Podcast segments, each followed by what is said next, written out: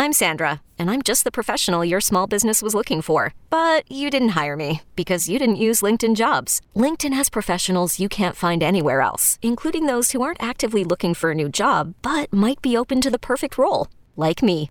In a given month, over 70% of LinkedIn users don't visit other leading job sites. So if you're not looking on LinkedIn, you'll miss out on great candidates like Sandra. Start hiring professionals like a professional. Post your free job on LinkedIn.com slash recommend today. Welcome into the Autzen Audibles podcast. I'm Matt Prehm, Eric Skopil with me as always. And today is Monday, 11, 16, 20, otherwise known as November 16th of 2020. Uh, Oregon is now 2 0 on the football season coming off a victory up in up in uh, Washington State. Almost at Portland, which is not even close to where that game was played. Uh, but I was there. Uh, Eric has done a film review. We're gonna, we're going to go through his grades. We're going to discuss just kind of the overall game, overall week of week two in the Pac-12 season. Um, any changes, Eric, of your opinion of this game, how it was played now that you've gone back, rewatched it, done some grades, had some more eyes on this game? Uh, things, you know, focus on other areas. Uh, did your opinion change any way of, of this football game? I don't think a lot. I mean, I think the one thing I'll say that we said on Saturday after not, you know, after the game was just that when things were clicking, they were really clicking. That second half, Washington State just didn't have an answer for Oregon defensively. I mean, it really didn't. And the offensive line for Oregon, um, you know, I gave that the highest grade on the offense. Um, I gave them an A grade they were just they were dominant. Washington State could not find a way to get in the backfield. They couldn't, you know, they had a hard time staying in front of Oregon's offensive linemen. I think Oregon's offensive line really just dominated that game in the second half. Um, you think about that last drive there, or the last couple drives really, where Washington State needs to stop. It's a one score game. If they get a stop, they have a chance to come back and maybe tie the game. Maybe they go for two and win it in regulation, et cetera every single run play there was just like a big long gashing run. You know, CJ Verdell has one off the right side of the line, and then Travis Dye has a long run off the left side. And at that point, it's pretty much it's pretty much over. Um, you know, and you know, and, and then Cyrus Habibi-Likio comes in and, and caps it with a run to seal it. You know, I, I just think that the offensive line was so dominant in the second half. Credit to Oregon's running backs for for hitting those holes, but like and not to take anything away from either Travis Dye or CJ Verdell because they both ran really hard. But like that, those were offensive line wins, and this is a group that replaced all five starters. This is just their second game in, and we should note once again they rotated through six linemen. Um, we have some kind of interesting data up on duckterritory.com. You can go check out of just the snap counts, and later this week I'm planning on, on doing a scopal system breaking down kind of which groups are the most effective in certain areas. So that'll be something to keep an eye on if you're a VIP subscriber. Um, if you're not, um, we will be running uh, a VIP subscription uh, prom- promotion later this week that was certainly worth looking at, to, so you can read those kind of uh, that look at some of that data. But this group is is basically six man rotation, and they just dominate at the line of scrimmage. And it, you know, I think they wear on a, on a defensive line, and I think you know, I think for a while I felt like, okay, why are they? Why do they not just have five linemen? Or is there just kind of like a extended you know, audition for playing time. I think it's the opposite. Now you have six offensive linemen, and that allows you to rotate. Um, only Alex Forsyth and Malasama, Malaesala Aumavae-Laulu played every snap last week. Everybody else got a couple series rest at some point during the game. I think that's super beneficial. And I think what you see at the end of these games is Oregon is just dominating up front. And I think that was probably the thing that's, you know, again, it wasn't surprising, but the thing that maybe stood the most was just how dominant they were in that second half, both, you know, both in pass protection I don't think Tyler Shough really got touched very much, but mostly just in, you know on the ground. I mean, these guys just dominated you know everything at the line of scrimmage. Um, to your point of Oregon's offensive line and that, how dominant Oregon has been, look, it's a small sample size. I realize that. I'm not gonna freak out too much, but I am to make a point to point this out. Oregon leads the entire country right now as a team in yards per carry at 7.08 yards per carry through two games in Oregon season. Now, other teams have played, you know, eight, seven, six games. Some teams have played four or five. Um, you have a handful of teams that are in that two range, but that number will change and fluctuate as Oregon starts playing more and more games. But that's still nonetheless very impressive. Not only do they lead the, the, conference, but they lead the entire country right now in yards per carry at 7.08 yards uh, per carry this season. If you want to look at the Pac 12, uh, ASU is second at 6.79. They're also second in the country, but they've only played one game. Um, Washington State is third in the Pac 12 with 5.77. And you know, you you maybe look at okay, well, maybe it's who they've played defensively. And Washington State through two games has given up a ton of yards. They're 10th in the conference in yards allowed per carry, uh, 5.84 yards. Stanford is middle of the road. They are sixth within the conference at 5.25. Um, right just below Oregon at 5.12. And I think that right there, Eric, like, I think that's a little alarming for me. Uh, seeing that Oregon's defense, which we've said it ourselves, was supposed to be very good up front. Their front seven was supposed to be special, um, elite. And I'm not saying they aren't good, but in 2019 they allowed a, a, you know the second fewest yards per carry of 3.27 yards per carry uh, last year, and in 2020 that number has jumped all the way to 5.12. Only one school in the conference actually, and it's UCLA, Oregon's next opponent, is under four. The Bruins are at 3.66. So I look at this and think two games in a row now. Um, Oregon's run game has defensively been a little suspect, which is a little surprising to me. Oh, I don't disagree at all. And uh, you know, going back to my game grades, I think the offense outperformed the defense. I gave the defense a C plus grade, and that might have been a little bit too high. I mean, I think the area that really stood out is you know, and I think I think the defensive line was probably not at its best, but for the most part performed pretty well. I think KT was actually a lot more. I think you go back and rewatch it. He was very uh, impactful. He was he was all over the place, behind the line of scrimmage on run plays. Obviously, got to Jayden de Laura a little bit, no sacks, but two quarterback hurries or hits. But it, it was the linebackers to me, and I thought Noah Sewell played pretty well. I know he made a couple of mistakes, but I, I was kind of disappointed while watching and then on rewatch with just how Mace Funa and Isaac Slade Matautia played. I don't think those two players played up to their potential. I don't think either of them really. I think they both kind of regressed from the first week almost, you know, and, and regression is not the right term because it's not like they got worse as players, but they didn't perform as well as they played against Stanford. And so I look at those two guys and think like Oregon needs to get much better play from their veteran linebackers. And I know Mace Funa, this is his first year starting, but he played a lot last year. And Isaac Slade Matautia is far and away the most experienced player in this group. They need to get better production from both those players.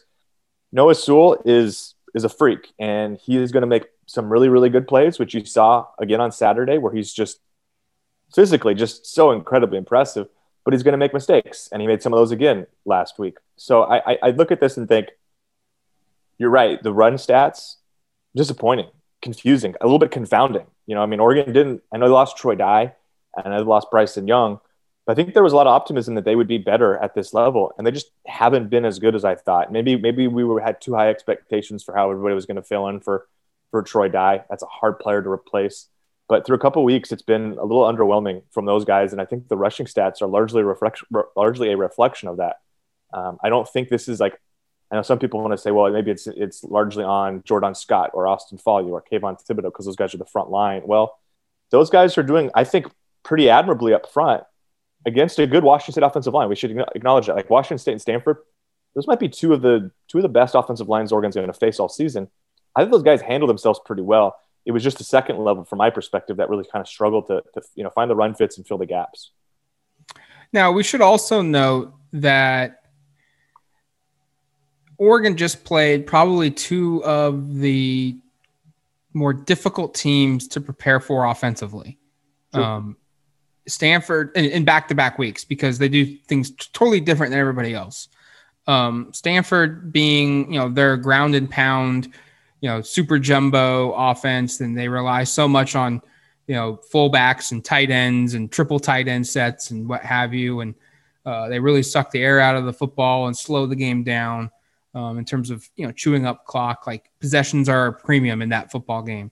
Um, and then Washington State, while they were more run and shoot, uh, they were a little bit different this year, and they have been different this year than the Mike Leach era. They're still running a, an offense that no one else in the in, in the conference runs. And maybe that's a factor of it. And and look, both teams are tough to prepare for because of the you know they they run different styles. Now moving forward, everyone Oregon's going to play is essentially you know a familiar team, and you can steal some you know prep work from the week before for for that you know current team. And maybe that leads to the defense making a jump. They've now played the two tougher more exotic type, maybe that's the right word, offenses in the league, and everyone else will will maybe fall into place here a little bit. I think that's fair. I think the other thing that you you noticed on rewatching, just watching the game, is so many missed tackles, and I think that's just going to yeah. get better. So that's just going to get better, and that's what you know. And I, I think you see that across the country to start the season. Though I mean, this is their second game of the year in a year where they had limited opportunities to do live tackling. I mean, we, we talked about this, and I don't know if we like harped on this quite enough, but like they didn't have a spring game. They lost 11 total spring practices, and then they lost one of their big scrimmages for, for the fall. Um, they didn't have warm up games against, you know, Montana or Portland State or Nevada on their schedule. Um, they're jumping into, and like you said, they're jumping into two defenses or two offenses that are hard to prepare for. But the tackling just really wasn't good enough, like point blank. And and it was by some of the guys you'd expect to be better you know, I mentioned a couple of them, Ace Funa, Isaac Slade, Matautia. They weren't great. Noah Sewell missed a couple tackles. Um, Kayvon Thibodeaux had a couple come through his grasp. Certainly some guys at the, the third level in the defensive backfield had some issues as well. I thought Jamal Hill had some decent moments, but also missed some plays. So like there's a lot I think that needs to be improved on this, you know, improved upon from this group. And it doesn't necessarily get too much easier because, you know, you can say what you want to say about Chip Kelly, but Oregon fans know better than most how good of an offensive game planner he can be. Yep. I know UCLA is. I don't know. I don't know what to think of them after their first two games, and they get stomped pretty good. I know they came back against Colorado, but they gave up 48 points in that game. Um, and then the next week, they've just blasted a Cal team, which now I'm feeling really silly about. That was the one game I had Oregon losing in the regular season was to Cal, and UCLA goes out and beats them 34 to 10 on Sunday. So um, it, it's that part's kind of confounding, but I don't think you can expect. You know, I made that prediction um, after Saturday's game without having seen UCLA play a second time um, against Cal that Oregon was going to blast them pretty good, and I we'll get through this week and probably have a better I'll have a better idea of what I want to predict from that regard, but. I don't think it's going to be like a, a walkover game either. And this is a UCLA offense that put up 42 points one week and 34 the next. And we think Cal's defense is pretty darn good. So um, it's good. I'm very curious to see. I think this is a real, another. I mean, you're gonna say every week of the season basically because it's such a condensed season. But this is gonna be another big test for Oregon defensively, no doubt. Let's take a quick break. When we come back, uh, we'll d- dive into maybe some of the individual performances that we were really impressed with.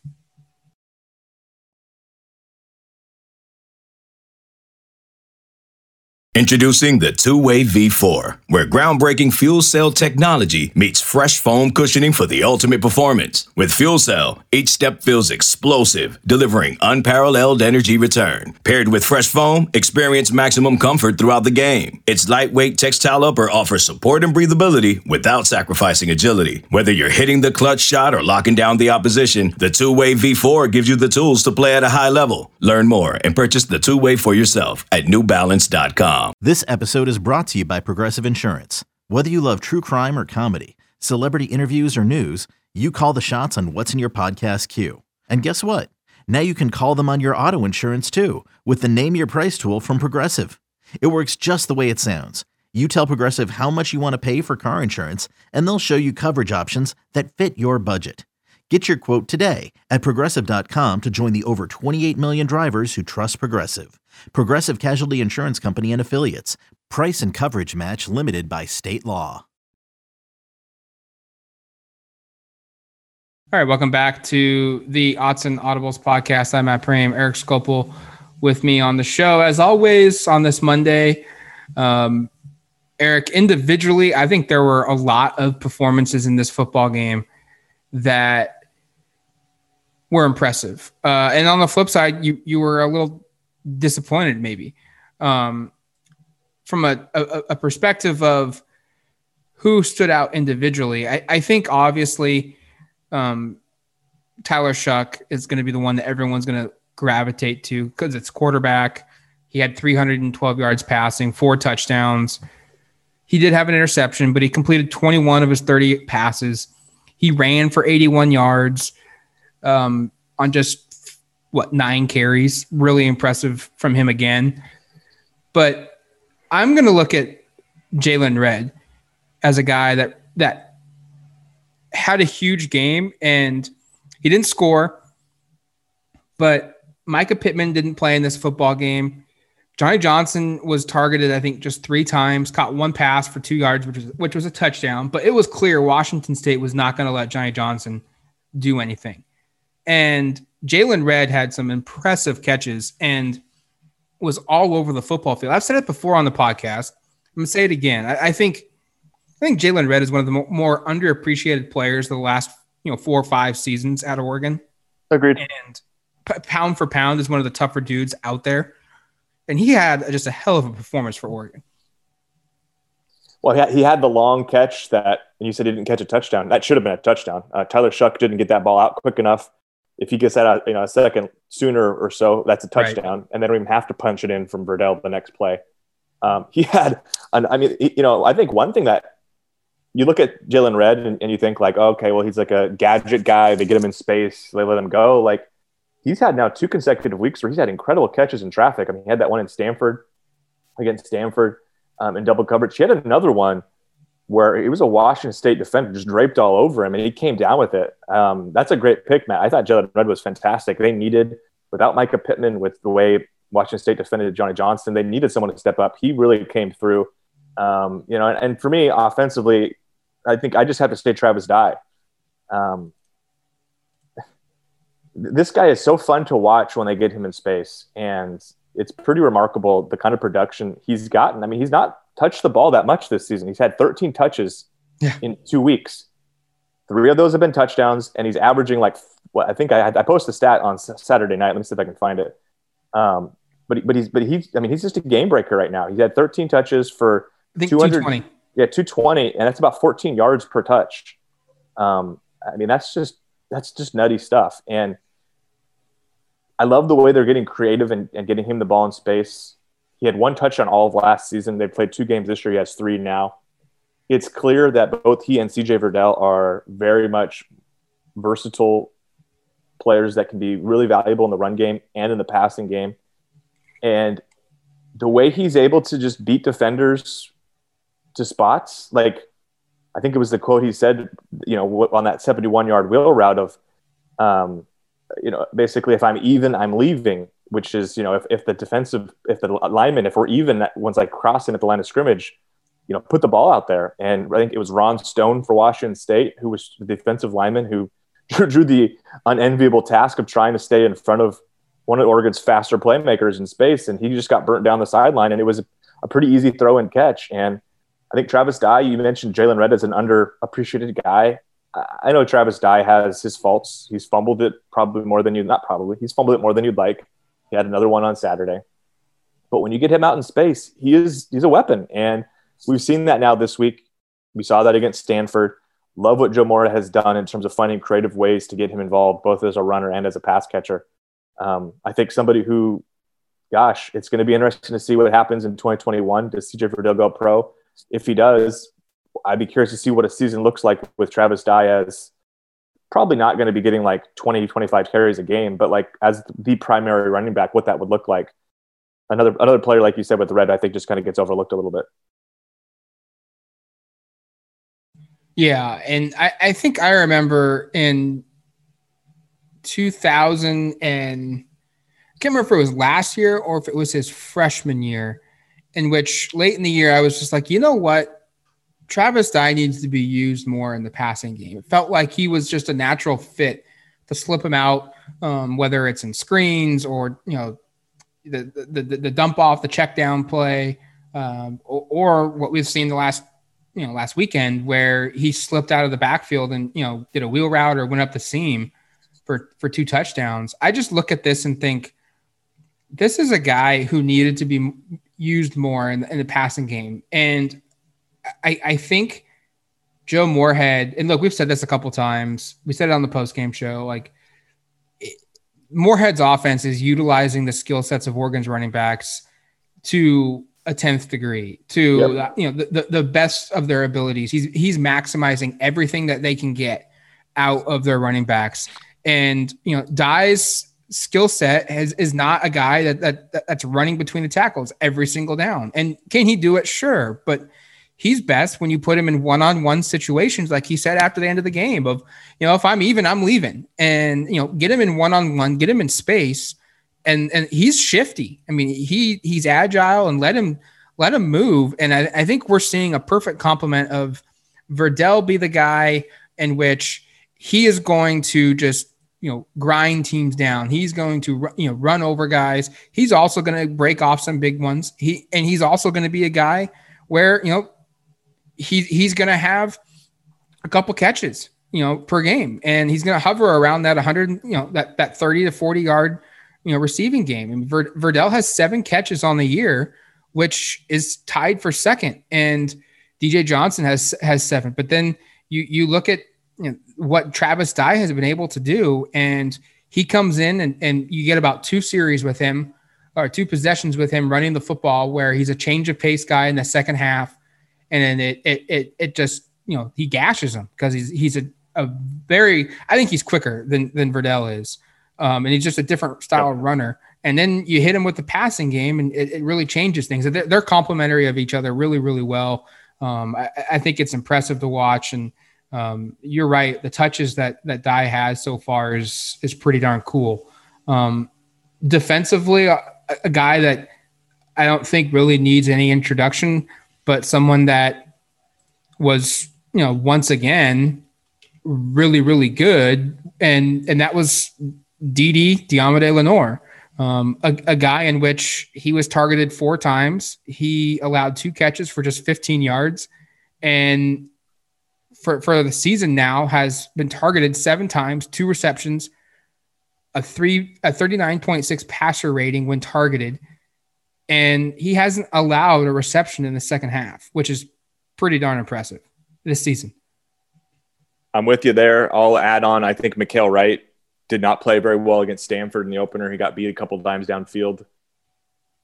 And we should note Washington State seemed to really pick where it wanted to go. But I don't think they got Mykael Wright much at all either on Saturday. I thought Mykael played a little bit better in coverage. Obviously, had the kickoff return. Um, it was pretty clear Washington State said, I don't want anything to do with Wright or Lenoir on the edge, and we're going to try to pick on Nick Pickett. And I don't want to go too far down the roll, you know, on this, but Nick Pickett got beat pretty bad, probably half a dozen times, and it was concerning the way they kind of brutalized him. But I don't want to take too much away from it. I don't want to go down too much of the negative stuff, but I think that part needs to be said on rewatch. You notice like almost every big play down the field was was on a guy Pickett was guarding, and, and that's not something you like to see from one of your senior leaders. But I thought Mykael Wright, along with Didi Lenoir, I thought both the corners performed very well on Saturday. Lenoir is just a lockdown guy, and, and now you get to the point here where you expect that from him every week, and you're surprised when he gets beat. I remember, I think one of Washington State's first completions of the game was a pass to Travell Harris where he beat Didi Lenoir and then kind of made a spin move and got to the sideline for about eight to 10 yards. Um, maybe it was more than that. It was probably first down, maybe 12 yards. But after that, it was like, no, nothing, nothing. They didn't beat him at all. And those two guys are super talented on the edge. I think, you know, for me right now, I feel like the strength of the secondary is those two corners. And the biggest concern is what they've got at safety and, and, and at nickel. And I know that's not totally fair because Verone McKinley missed the first half this last week. Nick Pickett's going to miss the first half against UCLA, so they're, they're not able to get that continuity that we would have expected. But I think we have to be a little concerned with with those two guys, and not not with as much as Nick Pickett. I know Nick you know Pickett made a lot of tackles. He had ten. He now has fourteen for the season to lead the team, but I think that's one of those misleading stats where you're like, wow, he had 10 tackles, but part of the reason he had 10 tackles was because he got beat so much in coverage that he had, you know, his guy caught the ball and he had to, you know, chase that player out of bounds. So um, that's an area, if, if I want to just kind of highlight an area that I think is maybe, well, I've got another one in a second we'll get to, but the area that I was probably most concerned with was just how Washington State brutalized Oregon's um, safeties, nickelbacks, and coverage. Yeah, that's what I was going to highlight next was just Nick Pickett had a good game from a tackles perspective, but he was no pun intended picked on um, a back and nice. forth. I think didn't really mean to to do that, but no pun intended there. Um, it, Washington State really targeted him, and they yeah. really targeted uh, Bennett Williams, Jordan Happel, whoever was in at the other safety spot, and they really targeted um, Jamal Hill. And Washington State's slot guys really seemed to have a, a really good performance in this game. Now, is that going to translate every week? I don't know, but I think Washington State probably should put some stuff on film of, hey, you can attack in the you can attack the middle, you can attack the slots that you know Oregon has in the in the secondary because uh, obviously Lenoir and, and Mykael Wright are, are, are, are dangerous and, and, are good, and you you want to stay away from them. But if you go into the middle and you go after their safeties and you go after their nickel, uh, you can have some success there. Um, curious to see if that translates over to week three, though. Oh, 100%. And we should note Oregon has faced inexperienced quarterbacks these last two weeks, right? I mean, Jack West slash Tanner McKee for Stanford. Those guys don't have a lot of starting experience. Jayden de Laura, unexperienced. At least UCLA, you can say what you want to say about DTR, Dorian Thompson Robinson, but he's an experienced quarterback. And I think it's a different animal. And we mentioned on last week's show, or not last week, but on Saturday's show. Um, you know, that they're not going to have Nick Pickett to start this game. I don't want to make an argument that that could be a positive thing, but I'm, it's not. Un, you know, it's, it's unthinkable that whoever replaces him is a little bit better in coverage and performs a little better. But I think that part's going to be interesting to watch and follow. And the other thing, I just if we're talking about things that on rewatch that concern me, and, and it, it concerned me after the game too. We just haven't talked much about it. Is is is just place kicking. You know, I mean, Camden Lewis just two two field goal tries this season are both 37 yards. Those are field goal attempts from you know the fringe of the red zone. You got to be able to hit those, and to miss both. And I know you go and watch the kicks, the one against Stanford, I don't know if that was an issue with the hold or something, but it just sounded weird coming off the foot. I know I think Chris Fowler or Kirk Herbstreit, one of them said that as the kick came off. This one against Washington State was a lot closer, but he pushed it right.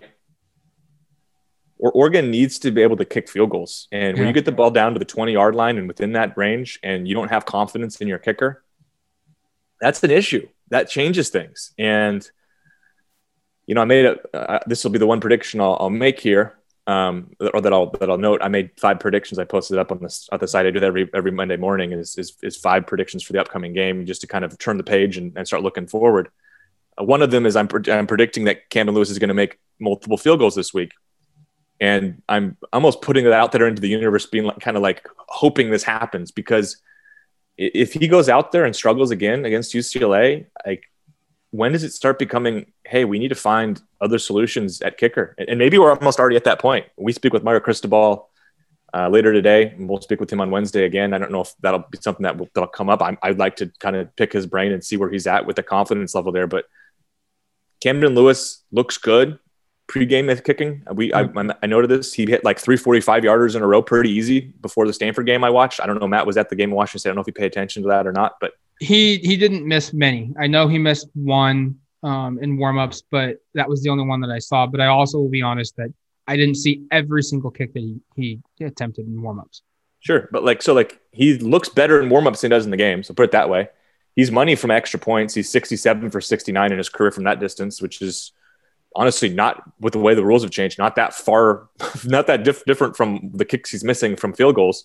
Um, but the Oregon needs to get this figured out. It's concerning, and I know it hasn't bitten them yet yet so far, but you're taking points off the board, and you can't be doing that. And and you got to be able to find something, some sort of continuity, some sort of confidence at kicker. You can't just be. I mean, he's he's nine for sixteen in his career as a kicker, and I don't think he's tried more than one plat, you know, one pass forty yards. I mean, that's just that's just not good enough. So, um, I know it's like a mini rant there, but like, this this this is kind of uh, getting to a point here where year one, okay, it's a freshman kicker. Year two, he's had an offseason to get better.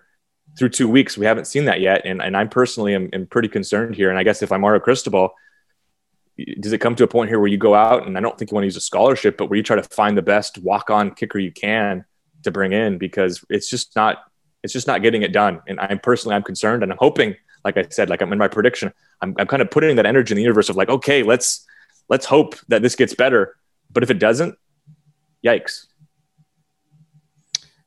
Two weeks into this football season now, Oregon sits atop the conference standings with a 2 0 record.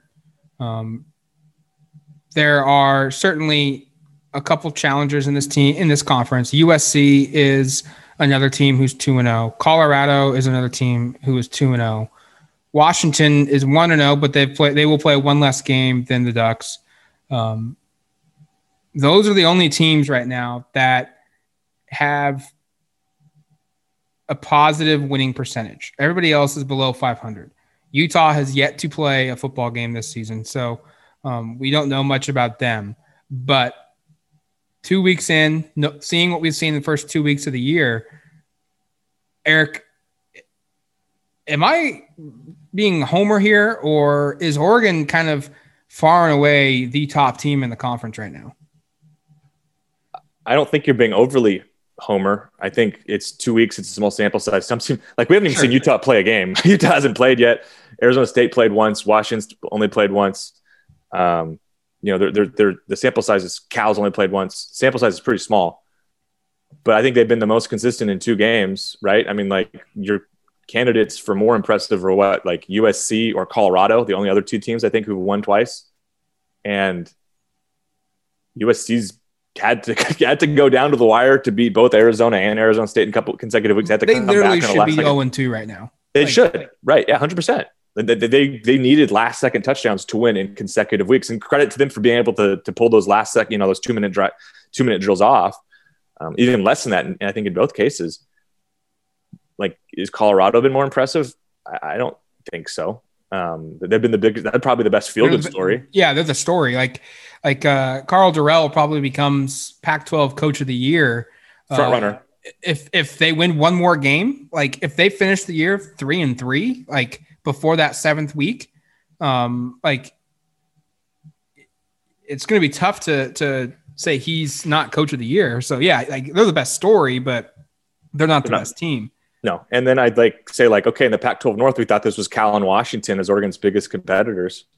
Well, Cal got their doors blown off them by by UCLA over the weekend. Like I said earlier, I'm kind of I posted on Twitter the Homer Simpson gif of me like backing into the into the brush um, or into, into the bush of like, uh, sorry, I should have predicted Cal to beat Oregon because I just kind of after seeing that score, I'm like, well, that doesn't look like it's going to happen. And then Washington, like, you want to talk about some of the worst officiating I've ever seen. Um, and we don't, yeah. we don't, I don't, this is not an Oregon State podcast here, and those listening know what they I'm talking screwed. about. They got screwed about as bad as I've ever seen. I mean, two consecutive plays, Jermar Jefferson looks like he picks up a first down to set up a you know a first and goal at what that would have been like the three or four yard line both times somehow they say he doesn't and and like literally the second one i i, I messaged matt about this i had the the uh, i had the tv muted and i and i kind of picked up to watch the run. Okay oh he picks it up. He you know got at least a yard over the line. And then i look back up 15 seconds later and jimmy lake is like celebrating on the sideline. I'm like wait did they did he fumble it? Did i miss a fumble? And then it comes back from break and they're saying he was short. And i'm just like what the heck is going there's no way. Um, that one was screwy. And if that if if Oregon State goes in and scores a touchdown there, they probably win that game. You know, I know Washington has a chance to come back, but like Washington was not impressive against Oregon State in their first game. So like I look around the division, Stanford's lost twice. They're kind of they're out of it. Oregon's already beaten Washington State. Oregon State's lost twice. Cal looks Cal Cal lost already, and Washington looked about as unimpressive in a win as possible and you go to the South, and it's like Arizona State might not play another game this season. Utah hasn't played yet. Arizona's Arizona's maybe the most impressive team in the Pac-12 South besides or, besides Colorado and USC. Um, no, I don't think there's any question. Oregon's the most impressive team so far um, because there just isn't another team that's really looked good from week to week besides Colorado.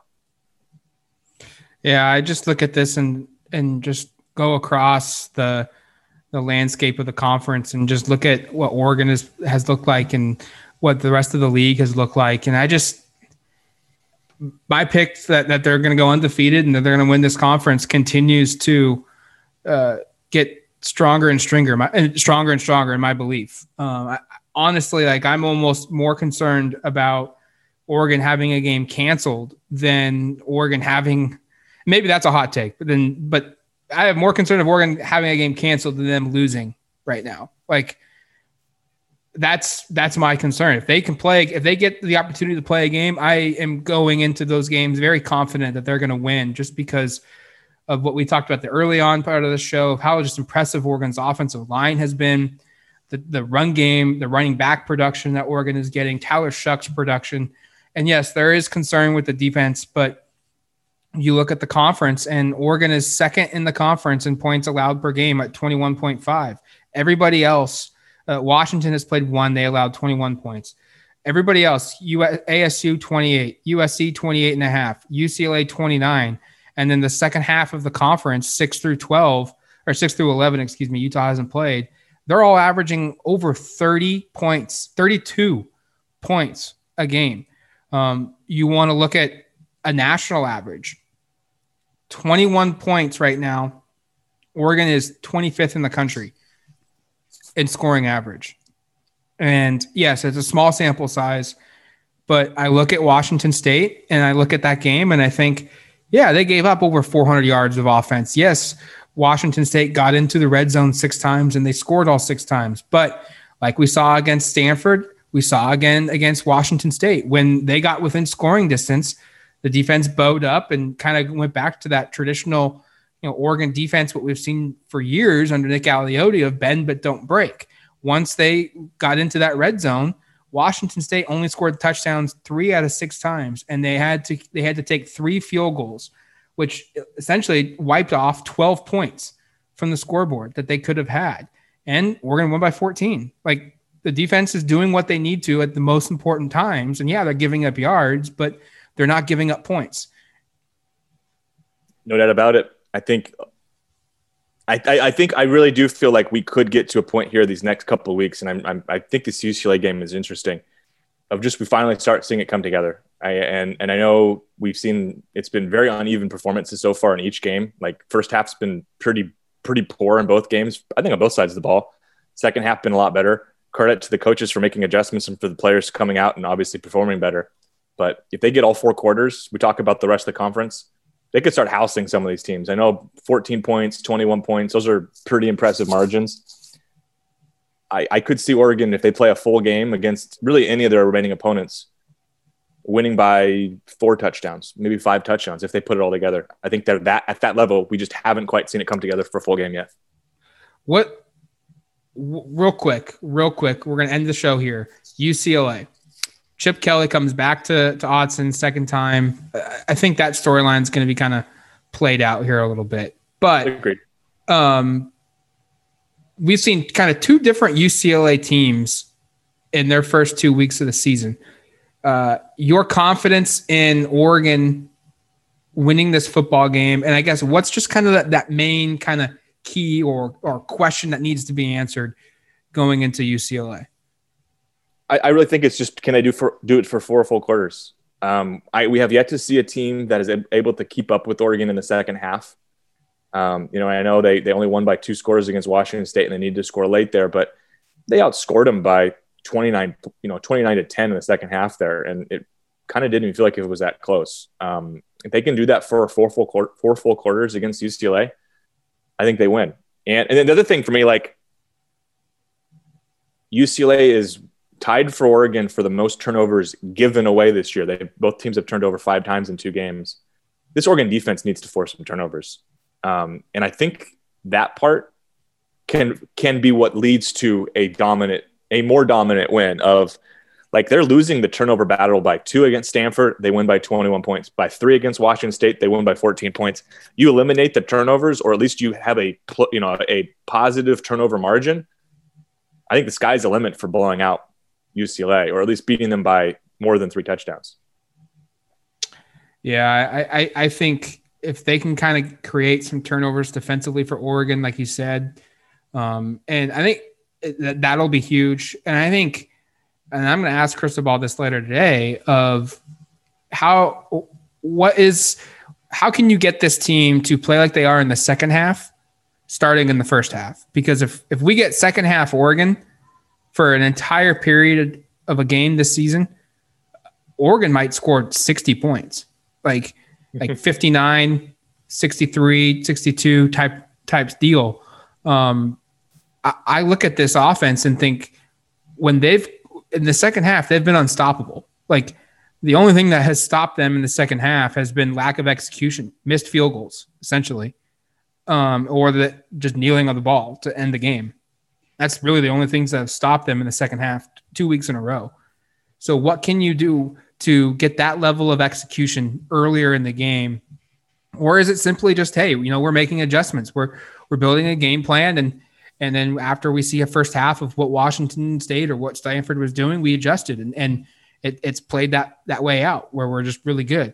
Um, I'm with you. I, I, think this game could get really, really wide margin of victory uh, if, if Oregon plays a clean football game on both sides of the football. It's going to be fun to watch. It's going to be fun to cover leading up to this game. Remember, it's now a Saturday night game, not a Friday, or I, I guess I shouldn't say Saturday night. We don't know the time yet. Um, but it's been moved from Friday to Saturday to help the Bruins. Um, they played on Sunday against Cal because of both those teams had games canceled um, leading up to their, their, normal games. So they moved, they met each other on Sunday. So to help UCLA, the game has been moved from Friday night to sometime Saturday. Um, just guessing here, Eric, I'm going to kind of assume this game is going to be played somewhere between 4 and 8 p.m. Pacific time. Um, I have a hard seems time. Like, seems like a good bet. have a hard time seeing it be played during the middle of the day, but that's where I, I think we're going to be in store for another night game. Um, Eric and Kevin will be. Uh, it's their turn to be at Autzen Stadium. So make sure to follow those guys on Twitter. Make sure to follow us on duckterritory.com. And like Eric said, uh, we will have a huge promotion coming up on the site. So keep your eyes on that. And if you really want to dive in, you can get a subscription today for $1 for your first month, $9.95 thereafter that. So thank you for listening to the Autzen Audibles podcast. Talk to you later, folks. Okay, picture this. It's Friday afternoon when a thought hits you. I can waste another weekend doing the same old whatever, or I can conquer it. I can hop into my all new Hyundai Santa Fe and hit the road. Any road. The steeper, the better because my all new Santa Fe is available with HTRAC all wheel drive so I can hit the trail without a worry in the world. Heck, with three rows and best in class rear cargo space, I can pack the whole family in with all our gear. We've got available dual wireless charging for our phones so we'll never lose touch with civilization and we won't lose touch with the primordial power of Mother Earth. So, which is it? Waste the weekend or do something a little more epic? And conquer it in the all-new Hyundai Santa Fe. Visit HyundaiUSA.com or call 562 for more details. Hyundai, there's joy in every journey.